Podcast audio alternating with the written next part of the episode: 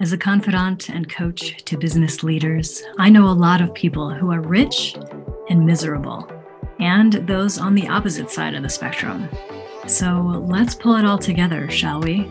We'll explore the intersection between wealth and joy. We'll look at the psychology, spirituality, and practicality of money, plus some of the things that make up a truly lucrative lifestyle. I'm your host, Mindy Kinnis, and this is the Lucra Life. All right, my friends, I have a very special guest with us today. Rich Christiansen is a thought leader, educator, mentor, entrepreneur, and humanitarian, one of my favorite types of people. He has founded or co founded 51 businesses, of which 16 have become multi million dollar successes. His businesses have ranged from technology, import export, SEO, lead gen, online sales, innovative products, real estate, worm poop, and most recently, a gift and grief registry. Rich, thank you so much for joining me today. Welcome to the show.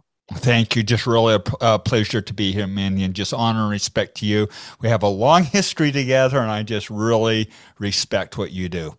We do have a long history together. I was just reminiscing with Rich. We had met sometime years and years ago at some event, who knows which one it was, you and Sean had shared a stage together and so much fun. So here's where I want to begin with you.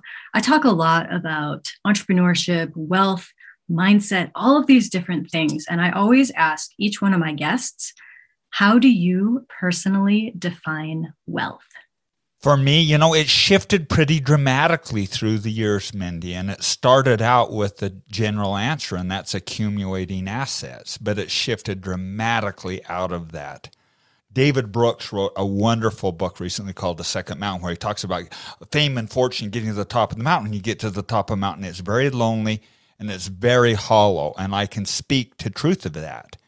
The second mountain is, is the mountain of impact, the mountain of impact and making and doing good. And again, I've got to the top of that mountain and it's pretty meaningful, but it's less hollow. Wealth to me is his legacy. Wealth to me is, is the people that I love, deeply bonded relationships that accounts for three things. Number one, my health and living healthy and fully manifest, both physically, mentally, emotionally, and spiritually.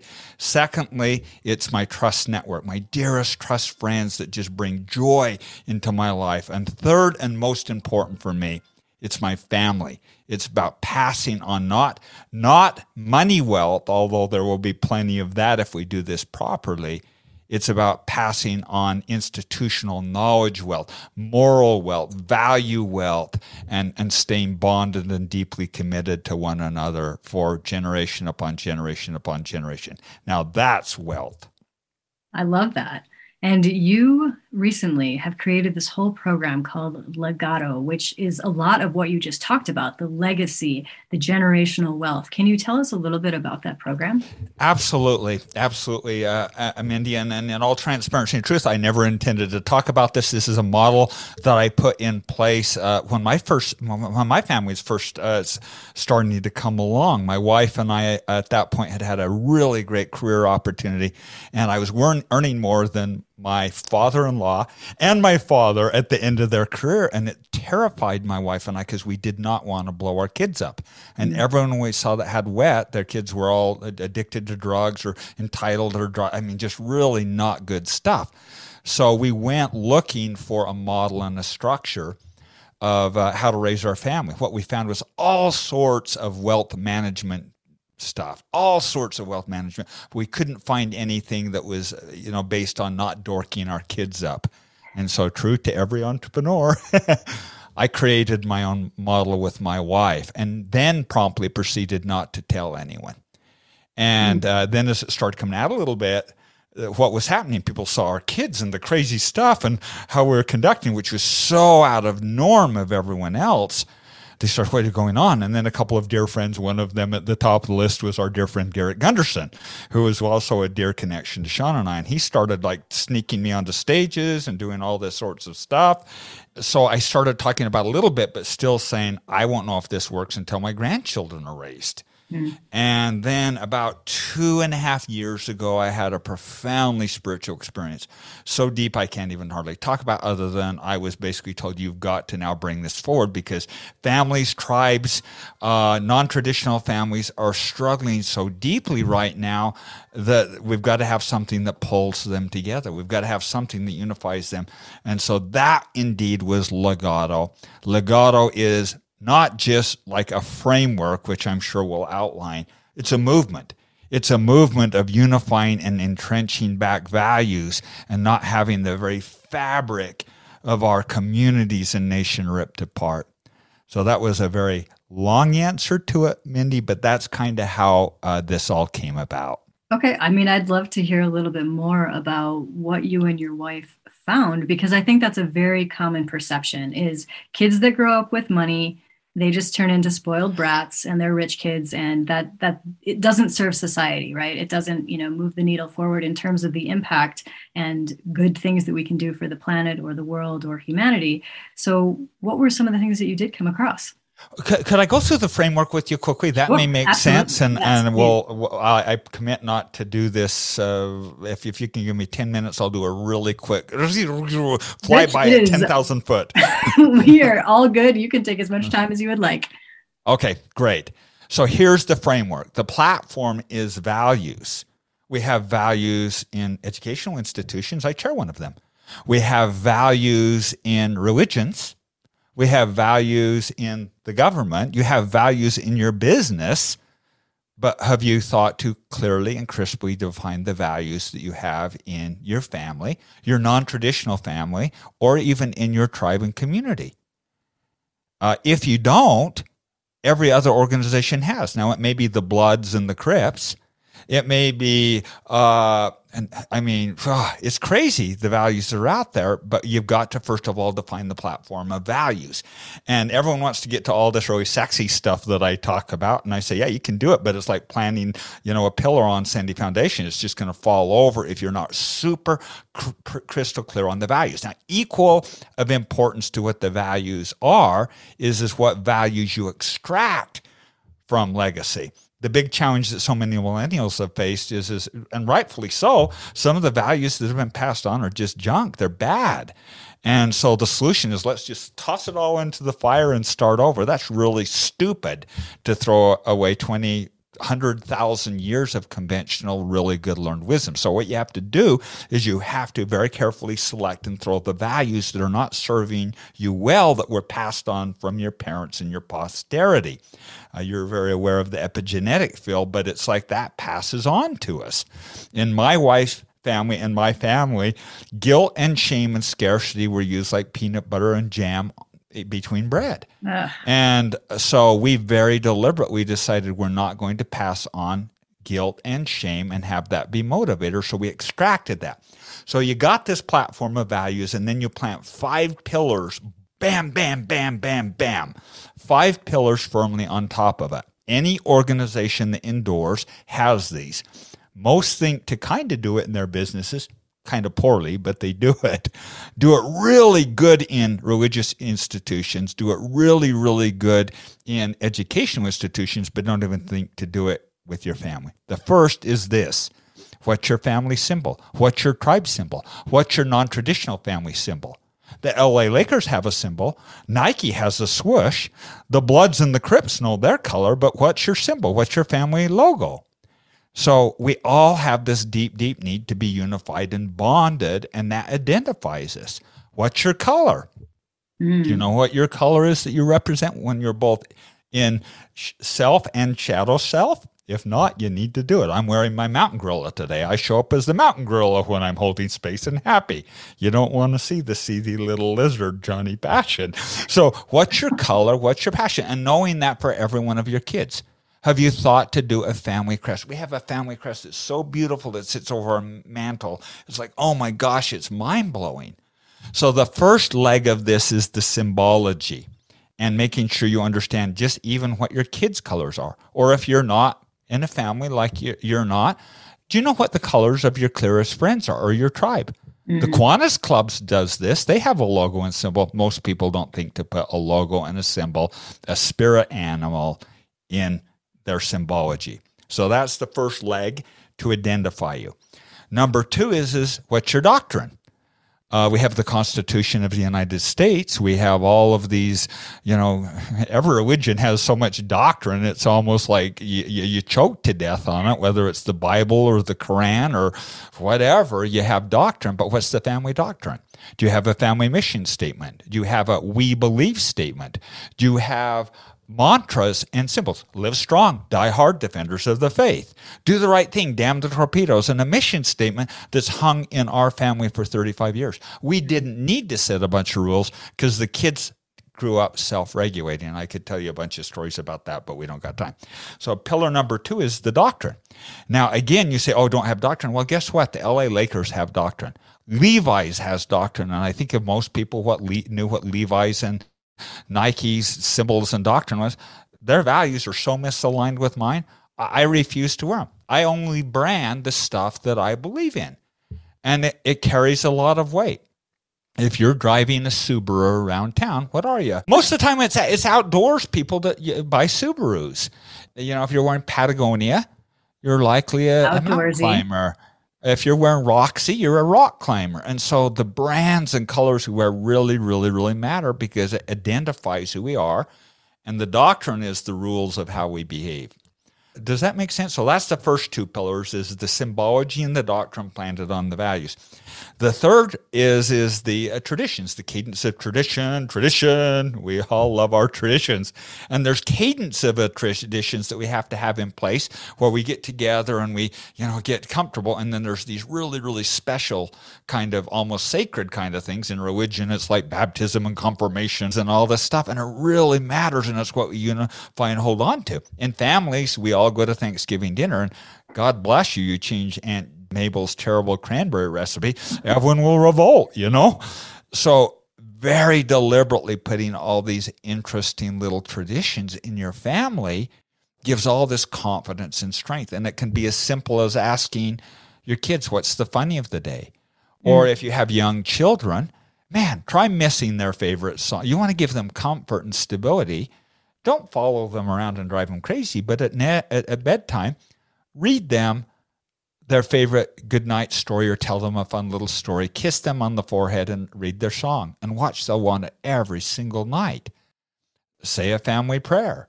Or in your community, have a cool little fist bump. That's symbology and also tradition. That's, I mean, the gangs do that. Slap, there they go. That's a tradition that unifies and bonds you together. Most I am families, totally doing that for my crew now. We are creating a, uh, some sort of awesome fist bump. That's such a good idea. it will go so tight and so united. I mean, and this is this isn't new stuff. I mean, the Masters golf tournament, those guys, it's the most ugly golf best ever wore.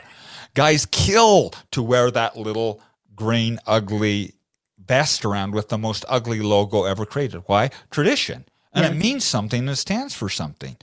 Anything that endures, as a matter of fact, I'll go so far to say it will not endure if you do not have the values defined, symbology, the rules of engagement, how you behave, and the traditions, the quick cadences, and then the very special ones as you advance uh, and go deeper into the entity. It, it just doesn't endure. Nothing will endure without those key elements in place. And so, if you want your dear friends to last, you better freaking define the values and the rules. Otherwise, someone will flagrantly do it. And then they won't even know or may not know because it's just like a big hodgepodge. It's a big hot mess of goulash that you're serving up for dinner. It, this is equally, if not more powerful, Mindy, for uh, non traditional families. It's my favorite group to work with, is actually non traditional families and tribes. The Kiwanis Club does this. MS-13 does this. Yeah. Now, you may not want your kid at 13 years old killing someone to get in, but that's a tradition. And if you don't serve this up as a family and a tribe, the rest of the world will and manipulate into values that you do not want your kids, you do not want your friends, and you do not want your non traditional family aligned with. So that, that that's the first three. You had a question, and I'll get off my pony and then go to my favorite one is the next one. I was just curious if you thought that with you, you mentioned that non-traditional families were your favorite type of family to work yeah. with. is part of that in that they maybe are vastly underserved in things like this. Vastly underserved and more under attack and more complex of how to do it. Got it. I had one at most and, in all transparency. I, I've kind of been doing this the last couple of years, but only to the wealthy, wealthy, wealthy families, like billionaire families bringing me in. And it's just, uh, I mean, it's great to fix them, but it's like most of the time the problems are so stinky and messy and big, it's a lot of digging out to do it, you know? And so that was part of why we brought this program forward is so everyone can participate and catch this much quicker. A lot of my early work in lean startup perpetuated the problems. It didn't help solve it, it perpetuated. So we've got to get families, non traditional families, and, and, and, also tribes unifying on this quicker so that they don't get just fractured into a million pieces. Let me give one, can I give one quick little example of, of that? So I was working with this family, and it was a very wealthy father. He'd had multiple marriages and multiple children from multiple marriages and even some not in marriage and nonetheless he had a whole crew. And he was kind of getting an older dude and and so he says we got to fix this and and I I got the the long straw on to help fix it so came in and had the family and he basically bribed his whole family to come in and all the collective eh, a hot mess. It was a hot mess and every one of the kids, the only way they were in there because they didn't want to be pulled out of an inheritance, and they all came looking like. Is your podcast visual or is it only audio? No. So what you what Rich is doing right now is just crossed arms, like hunched over, not happy. not happy's putting it pleasant. That was a happy day, okay? they were no having any part of this, and it was ugly. There was one brother that was so angry and so frustrated about it, he refused. He didn't care if he got disinherited, but nonetheless, uh, he didn't show up. So I kind of got into it, talking about values, whatever else, and I did this beautiful exercise. And it was, I, I need you each to draw what color, what, what food you are. Draw your food. If you're a food, what food were you? And then I went one step up from that. Okay, now you're you're not a food. Now you're a spirit animal. Draw your spirit animal. And so they'll do it and says, Our brother's missing. We got to draw him. So they drew him as like this surfing cool dude. And then the next exercise was, okay, now we got to, we got to put symbology because uh, this is complicated. How are we going to do it? And so they they picked the ocean theme and they drew themselves all as their spirit animal, like drawing on yeah, drawing as the the kind of animals they were like whales and dolphins and all this stuff. And this one brother wasn't there, and they says we've got to represent him. So they put him in the portion of his like where the the waves were crossing because that's how they divided where the families genetically were crossed over, and they put him like riding one of the waves. It's just like this super cool with his tattoo surfing dude. You know exactly what happened to him. As soon as that was pulled out and he saw that he'd been represented, not only did he start talking to the family, but it healed it because he had been seen. Mm-hmm. The biggest need that we all have is is not to be right, it's to be seen. And so putting him there instantly it bonded and that that it wasn't not that it wasn't perfect, but it healed a lot of the complexity of the relationships. So th- this is so powerful in uniting and healing. And I've got to get to my next one or I'm just going to pop here. Okay, so number 4. okay, we got values planted on symbols uh, doctrine and traditions. And the traditions has cadences, quick, and then very, very special, like almost sacred kind of things that you don't even talk about that lets you know you're on the inside circle of it. Mm-hmm. So the next one is the one that I bolded into cement it to just make sure that it permanently went. So, as uh, my wife and I did uh, kind of the research and looked into it, we identified strategic key ages where key things happen with kids. The first is eight.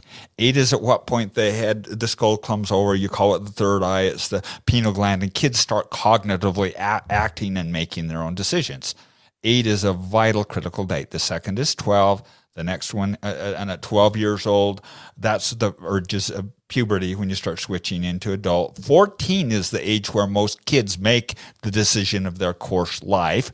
16 is when they pick career path. And then 18 is when every child needs to kill their parents and become their own adult. Mm. And so we very deliberately put what we call rites of passage in place at each one of those dates. That is fantastic because that is so desperately missing from our society. Indigenous cultures had this. This has been a lost art ever since the uh, Industrial Revolution. You know, you think about that in the business sense, or you think about that as a sports team, or you think about that in all of these different areas. And you are absolutely correct in the fact that most people, at least that I'm aware of, don't think about those things in terms yeah. of family unit, family structure, and what a different dynamic that would create. Well, and tribes and tribes. You look at your community, your your community, how you could deeply bond. Uh, would, would you would it be a value, Mindy, for me to quickly go through what the rites of passage were for our family, what we did? I would love to hear what you specifically did eight years old. Eight is great date. The first time that the the kid gets typically to go to dinner was probably something awful. And uh, after dinner, we'd go away pri- uh, into a private room, and my wife, who was a nurse, would bring out the books, and we would talk dead straight open, holds no bar, as much as they wanted about sex, about At drugs. Eight years old.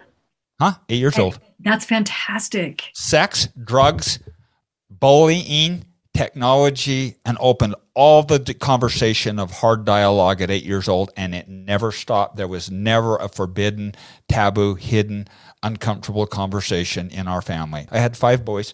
So, eight years old, opened the dialogue, it never entered. Uh, my five sons, uh, I mean, they dead straight up talk when they have their first wet dream. They're talking to me. If they get looking at something appropriate, they're talking to me. There's no judgment because we'd eliminated the guilt and the shame and was all in love and openness. So, eight years old, there has not been a topic that we have not covered or discussed openly and lovingly and without judgment in our family. 12 years old is such a fun one. I, I, because I had boys, I would take my sons on a non entitlement trip. I would take them away for one, two, three weeks to a third world country. The, the first week would be spent doing mind blowing fun things that most adults have never done. Climbing the Great Wall of China, riding down on the backs of elephants in Mumbai, going to see the Taj Mahal and the Red Fort. My fourth son wanted to go see the Pokemon Center, the original one in uh, Tokyo, Japan. I mean, just mind blowing adventures. Week number two, we're in a Mother Teresa orphanage, or my favorite in Kathmandu, holding the little mm. lost girls that had been rescued from sexual slavery, or even worse, they were going to be killed because of the dowry and their organs donated. That's where India and China get all their organs.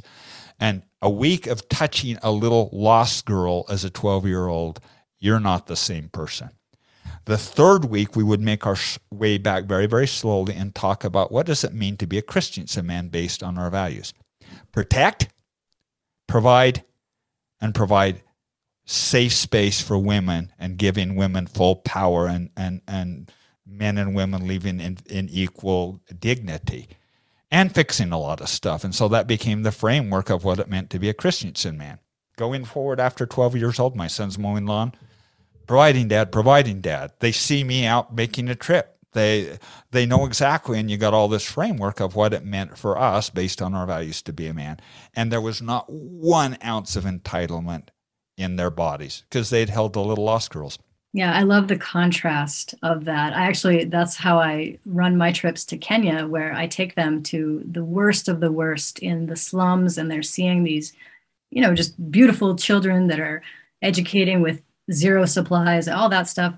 And then we go to a really fancy schmancy safari, and it's the just that contrasting of worlds is so powerful for people's brains to just experience you can't see that and, and, be the same, and particularly as a young kid, but even as adults, if you haven't done it, you're not listening to this. For crying out loud, get outside yourself and even drive across the border into Mexico. Get down there and see. I mean, uh, the the poorest of the poor here in the U.S. lives better than most. Uh, royalty in most countries. We are so blessed, and we we uh, just we get really entitled and pithy at times. You know, we do, we do. So that was squashed out of them, which was my wife and I's major concern. The result was not one ounce of entitlement, not one ounce of cell phone abuse. As a matter of fact, I wish they'd pick their phones up more often, even still as adults. So it just totally eliminated. Yeah. 14 years old, critical, because that's the point where the defining which road they go down. Each one of my sons have been on top of a major world mountain peak. Three of them have stared up the throat of Mount Everest. I mean, we're talking 19,000 feet, ball yourself to the top. I've had two of my sons on Mount Kilimanjaro. We've climbed, not Machu Picchu, we've climbed Huayna Picchu. Uh, we've been on Mont Blanc. It's like, and the purpose of that trip is, is private victories, not public victories. And I can do very hard things. Mm. I can do very hard things. My worst fear was my sons would uh, be uh, win, throw the winning football pass and get carried off the crowd. It's like I don't want that. We wanted private victories, and so my sons have all had the courage to do incredibly hard things. My second son held space like most. I, I'm not sure I could have. We uh, his, his, little baby died uh, a, a week and a half ago, and we had to bury a grandbaby. Mm. And he raced his wife to the hospital and spent two weeks laying on the floor between holding his wife, who almost died, and this little baby, and holding space, and with honor did it. In every way, he had courage to stand up and be a man. Now, right and wrong, and if I say something that offends here, I apologize. But again, I get to have control of my values. I don't want to raise wimpy little boys that live in my basement and end up becoming serial killers. I want. I don't think there's man, anything offensive in that. I want my. I wanted my sons to have the courage to stand up and be a man, and be a man, and yes, respect and honor women on the highest level, but to stand and be proud of who and what they are, and hold that space. And my son Matthew proved it on steroids to such a level that I, I mean, I'm so proud. I I could pop my buttons off as hard as it was. It's like, oh my heavens, that you proved it on every level there. So mm-hmm. that that 14 year old trip may be the most important. Private victories, not public victories, and having the courage to do very hard things. I love that. Ready for 16? 16 years old, my sons each shook my hand, made agreement that never again will they ever ask for anything. Uh, they will pay for their own college, they'll pay for their own mission, they'll even pay for uh, our family's vacations. And each one of my sons created million dollar businesses when they were still in high school. That's amazing. Holy cow. Every each one of them did it. I, I had one son that did it twice. Wow. And with that skill, I never have to worry. Everyone, they good. take me to dinner. I just got back frisbee golfing with my son. He buys dinner. I don't buy. He he buys lunch. I don't buy lunch. I mean, he's he's 27 years old. Just paid off his second house. That is. Just awesome. sold his second business after. And what I'm about to say will blow you away. When they turn 18, they shut the business down and give all the excess profits, other than enough to pay for their mission, their college, and to buy a car and give it back to the charity that they went and saw. And people say, why the heck do you do that? Because I want my sons to kill me at the age 18 year old and I want them to then be my peer. I don't want my sons living off my laurels because I've had to prop the business up a little bit. I want them to go off and prove and flap on their own wings. And at that point, when they're 18 years old, my sons are totally 100% my peer. I ask for advice more from them than they ask from me. At 18 years old, they go away for two years.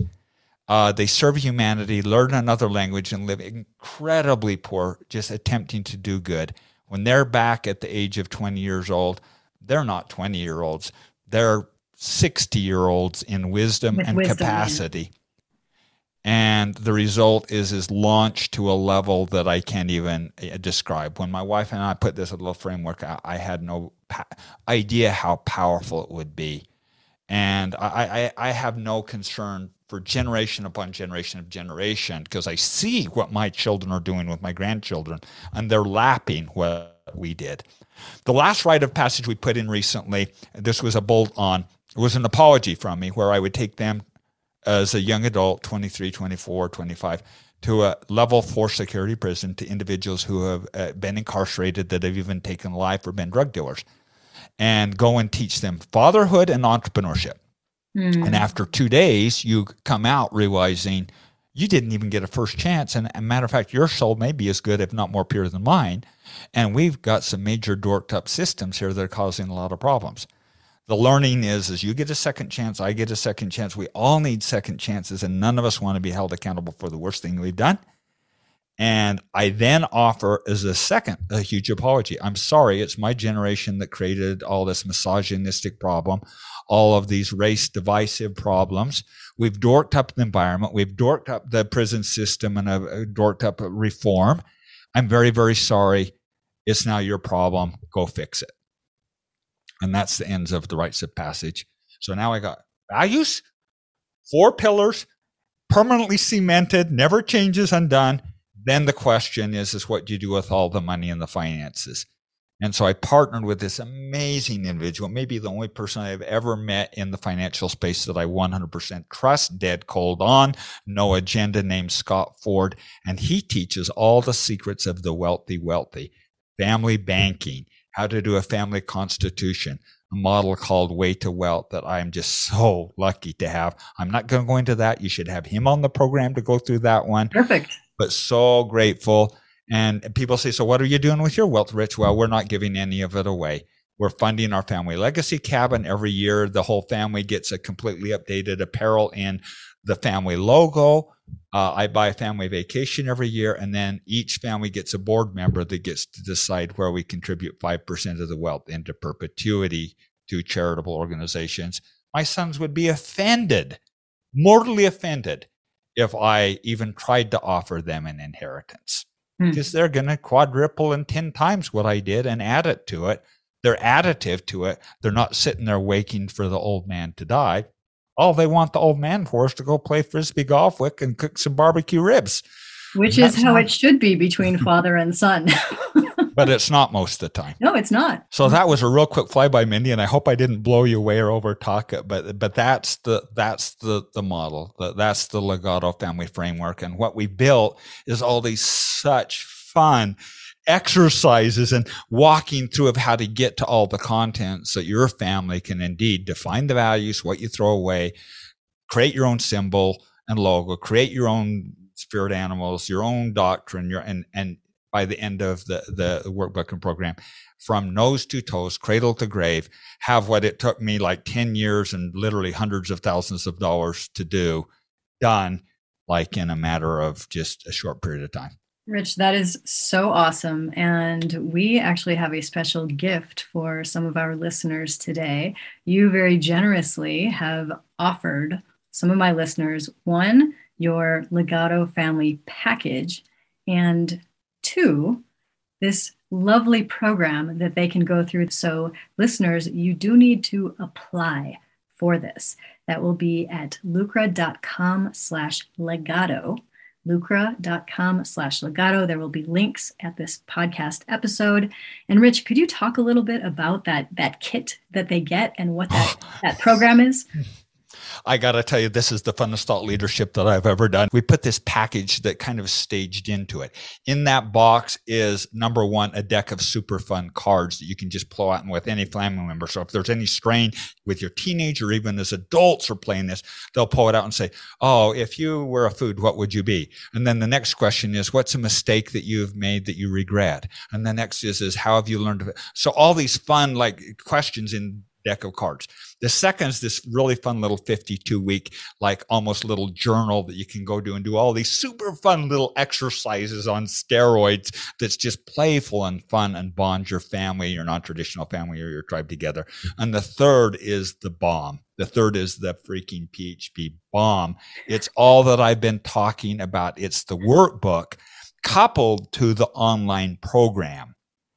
So you actually a bunch of training videos me talking through with the exercises of, of how do you get your values, really fun. How do you connect with teenagers? How do you set up the rules? Uh, how do you, uh, get your spirit animal and just all these fun little bite sized, uh, exercises to walk you through this Legado family framework. So that's what the box and the program is. And then the real kicker, that one that I think Andrea is having you give away is actually an assisted program where we actually real time live with other individuals. We'll walk through it with you, uh, with like minded Legado members. That is freaking awesome and very, very generous. So thank you. Once again, that is for a lucky listener. You do have to apply. So go to lucra.com slash legado to learn more about that and enter in your information. I will then let whoever wins know, and we will send you all this awesome stuff. Rich, this has been an absolute delight. I would like to ask if people want to just learn more about you in general, where is the best place that they can go online? Well, first of all, I'm trying to hide, so I'd recommend don't find out about me. you know that they all want to know you. no, this isn't about me. It really isn't about me. This is not about me. This is not the rich dog and pony show. This is about a stabilizing family and structure. So I, am not going to point you to me. I'm going to go hide as soon as I possibly can, uh, which is very soon, I would add.